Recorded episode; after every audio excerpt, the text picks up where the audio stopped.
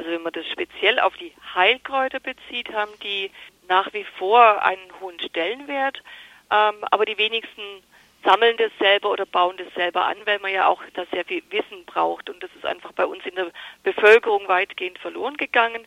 Dafür gibt es ja aber dann die Spezialisten, das heißt also die Landwirte, die Heilpflanzen anbauen und die Rohstoffe produzieren für Firmen, die eben so pflanzliche Arzneimittel dann produzieren und jetzt aus diesen Rohstoffen herstellen.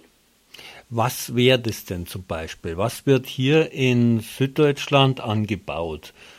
Es wird angebaut der rote Sonnenhut, der blasse Sonnenhut, die ganzen Minzen, Melisse, Engelwurz, also gibt es sehr, sehr viele Heilpflanzen, Holunder, Holunderblüten, Baldrian, Lindenblüten, gut, die werden mehr, mehr, gesammelt, aber genau, aber im Anbau, es gibt eine wirklich große Artenvielfalt, die da produziert werden, sowohl eben also als Rohstoffe für die Arzneimittelindustrie oder dann eben auch in, in Richtung die äh, Teeproduktion, auch Arzneitee oder auch Lebensmitteltee. Jetzt stellt sich aber die Frage, früher wurden hektarweise Fingerhut zum Beispiel angebaut für Herzglykosoide die ja immer noch arzneimittelmäßig Verwendung finden, aber ja. das wird heute in Bioreaktoren gemacht, also sprich in Zellkulturverfahren. Ja, da bin ich jetzt überfragt, ob das wirklich in Bioreaktoren gemacht wird, weil es sich ja um ein sehr, ähm, ein sehr komplexes Molekül handelt bei den ähm, Herzglykosiden. Ich weiß auf jeden Fall, es gibt einen, einen Fingerhutanbau. Gibt es den immer noch? Ja, den gibt es. Ich mhm. weiß es jetzt für Bayern, bin ich mir nicht sicher, ob es in Bayern einen gibt, aber in Deutschland gibt es auf jeden Fall Fingerhutanbau, um daraus diese ähm, herzwirksamen Glykoside zu extrahieren. Die werden dann vor allem aufgereinigt und dann ganz genau dosiert, weil das ja ein hochwirksamer Stoff ist, ein Hochwirkstoff und der äh, kann nicht einfach so, da kann man keinen Tee draus machen. Das wäre ein Spiel mit dem Leben. Deswegen wird es ähm, dosiert, sehr genau dosiert in Tablettenform abgegeben dann und produziert. Ja, es also sollte niemand für sich selber Fingerhut anbauen. Das Unbedingt. Davon Sinn. ist man als Zierpflanze im Garten und ich würde ihn auch ähm, schön von meinen Nahrungspflanzen fernhalten. Wobei er bei uns hier auf unseren kalkhaltigen Böden sowieso nicht gescheit wächst. Und da kommen wir gleich mal zum ja. Anbau.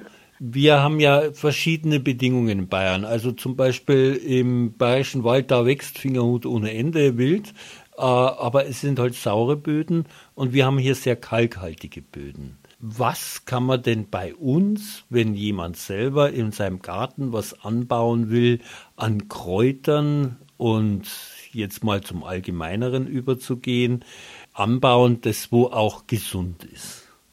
Auf jeden Fall Küchenkräuter aller Art, alles was irgendwie gut riecht und schmeckt in der Regel, also die ganzen üblichen Petersilie, Dill, Schnittlauch, ähm, Liebstöckel, das sind also die typischen Gewürzkräuter. Aber man kann ja auch mal versuchen, Kümmel auszusehen, seinen eigenen Kümmel zu ernten. Das schmeckt auch sehr lecker. Oder Koriander, wer Blattkoriander mag, nach dem ersten Schnitt durchtreiben lassen, dann noch die Samen ernten, die man dann als Brotgewürz hernehmen kann wer selber backt, äh, oder zerstoßen dann in Würzmischungen rein. Ähm, ja, das wären so die klassischen Küchenkräuter, aber natürlich, man kann ja auch mit Minze würzen, mit Zitronenmelisse, mit Salbei in, oder auch den, den äh, Estragon und Artemisia, Beifuß. Das sind so Dinge, die man auf jeden Fall in kleinen Ecken im Garten gut äh, hinstellen kann und die ja dann zum Teil auch blühen. Das ist auch schön für die Insekten. Ich wollte gerade sagen, das sind meistens, ja. die meisten Kräuter sind auch äh, sehr interessant für Insekten bei der Blüte. Ja. Genau, wobei, wobei die Petersilie äh, blüht ja nicht, also die ja. wir ja früher. Genau, aber es gibt ja noch, oder wie Zitronenmelisse, wenn man die ein bisschen auswachsen wachsen lässt, oder die Pfefferminzen. Auch da gehen die Insekten sehr gerne dran. Aber zum Ernten sollte man sie eigentlich vor der Blüte schneiden. Richtig. Genau, dann kann man ja einen Teil selber ernten und einen anderen Teil dann den Insekten überlassen. Also, so mache ich das immer. Und wenn man dann das richtig ausreifen lässt, dann haben wir den Samen und dann freuen sich im Winter die Vögel. Was für Minze zum Beispiel bauen Sie an? Ich habe mich versucht schlau zu machen. Der Pfarrer Kneip hat gemeint, die Menta aquatica, also die Wasserminze, ist die beste aller Minzen. Und dann gibt es natürlich die Pfefferminze, also das ist ja eine Kreuzung zwischen Menta spicata, aquatica, also auf jeden Fall die Mensa piperita, die als Pfefferminze angebaut wird. Und da gibt es ja ganz viele Sorten. Sie ja, machen ja unglaublich viele. Ja, wir haben Ananasminze, uns, äh, ja. Zitronenminze, ich weiß nicht was alles. Ja, ja. Ein riesiges Sortiment. Also wir haben bei uns über 160 verschiedene Minzeklone stehen bei unserem, auf unserem Versuchsfeld. Darunter sind ganz viele Pfefferminzen, also echte Pfefferminzen, so wie Sie das geschrieben haben. Das ist ein Triple Bastard, also aus Artkreuzung entstanden. Aber auch ganz diese, diese Spezialminzen, die Sie genannt haben, das sind dann andere Arten. Und da haben wir ganz viele Klone bei uns stehen, also so einheitliche äh, Sorten bei uns stehen, die man dann immer über Stecklinge vermehren kann. Ja, genau. Menzen werden ja äh, überwiegend vegetativ vermehrt. Ja. ja. Wer, wenn denn Interesse hätte, das anzubauen, und Sie beraten ja Anbauer vorwiegend, ja. also die, die Professionellen, die da für einen Vertrieb dann auch arbeiten, aber wer als Privatperson sowas haben will, wo kriegt er denn das her? Ja, also in den Gartencentern kriegt man prinzipiell hauptsächlich Pfefferminze, aber auch vielleicht auch mal je nachdem, wie gut die sortiert sind, auch andere. Ähm, also in, den, in diesen Ketten. Aber es gibt ja auch spezielle Staudengärtnereien, da kriegt man vielleicht mal die eine oder andere. Der Jelito ähm, zum Beispiel ist äh, Saatguthandel, genau, Jelito Saatguthandel. Ja, da aber ich würde eben keinen Saatgut äh, jetzt ich wollte gerade sagen, aber bei der Pfefferminze ist es ja spezifisch ja. so, dass da man vegetativ. Genau.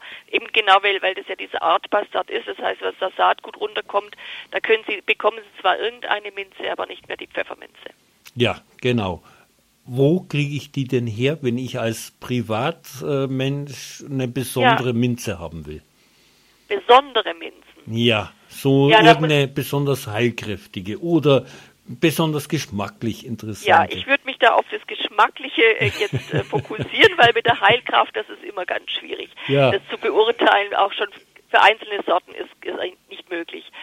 Aber Sie bekommen das in Staudengärtnereien zum Beispiel. Da gibt es zum Teil welche, die sind auf Kräuter spezialisiert. Ich möchte jetzt da auch keine Werbung machen. Es gibt Biogärtnereien, es gibt da wirklich etliche. Äh, ich weiß, dass im Bayerischen Wald welche gibt es. Einer, ja. der sehr viele oder man äh, im Allgäu, der vertreibt solche ähm, besonderen Minzen, der hat denen einfach schöne Namen auch gegeben, das ist sehr schön. Oder ansonsten über Tauschbörsen. Von Ihnen selber direkt nicht? Nein. Also Wir sind wirklich für die Profis, für den kommerziellen ähm, Feldanbau äh, zuständig. Das würde, würde einfach unsere Kapazitäten sprengen.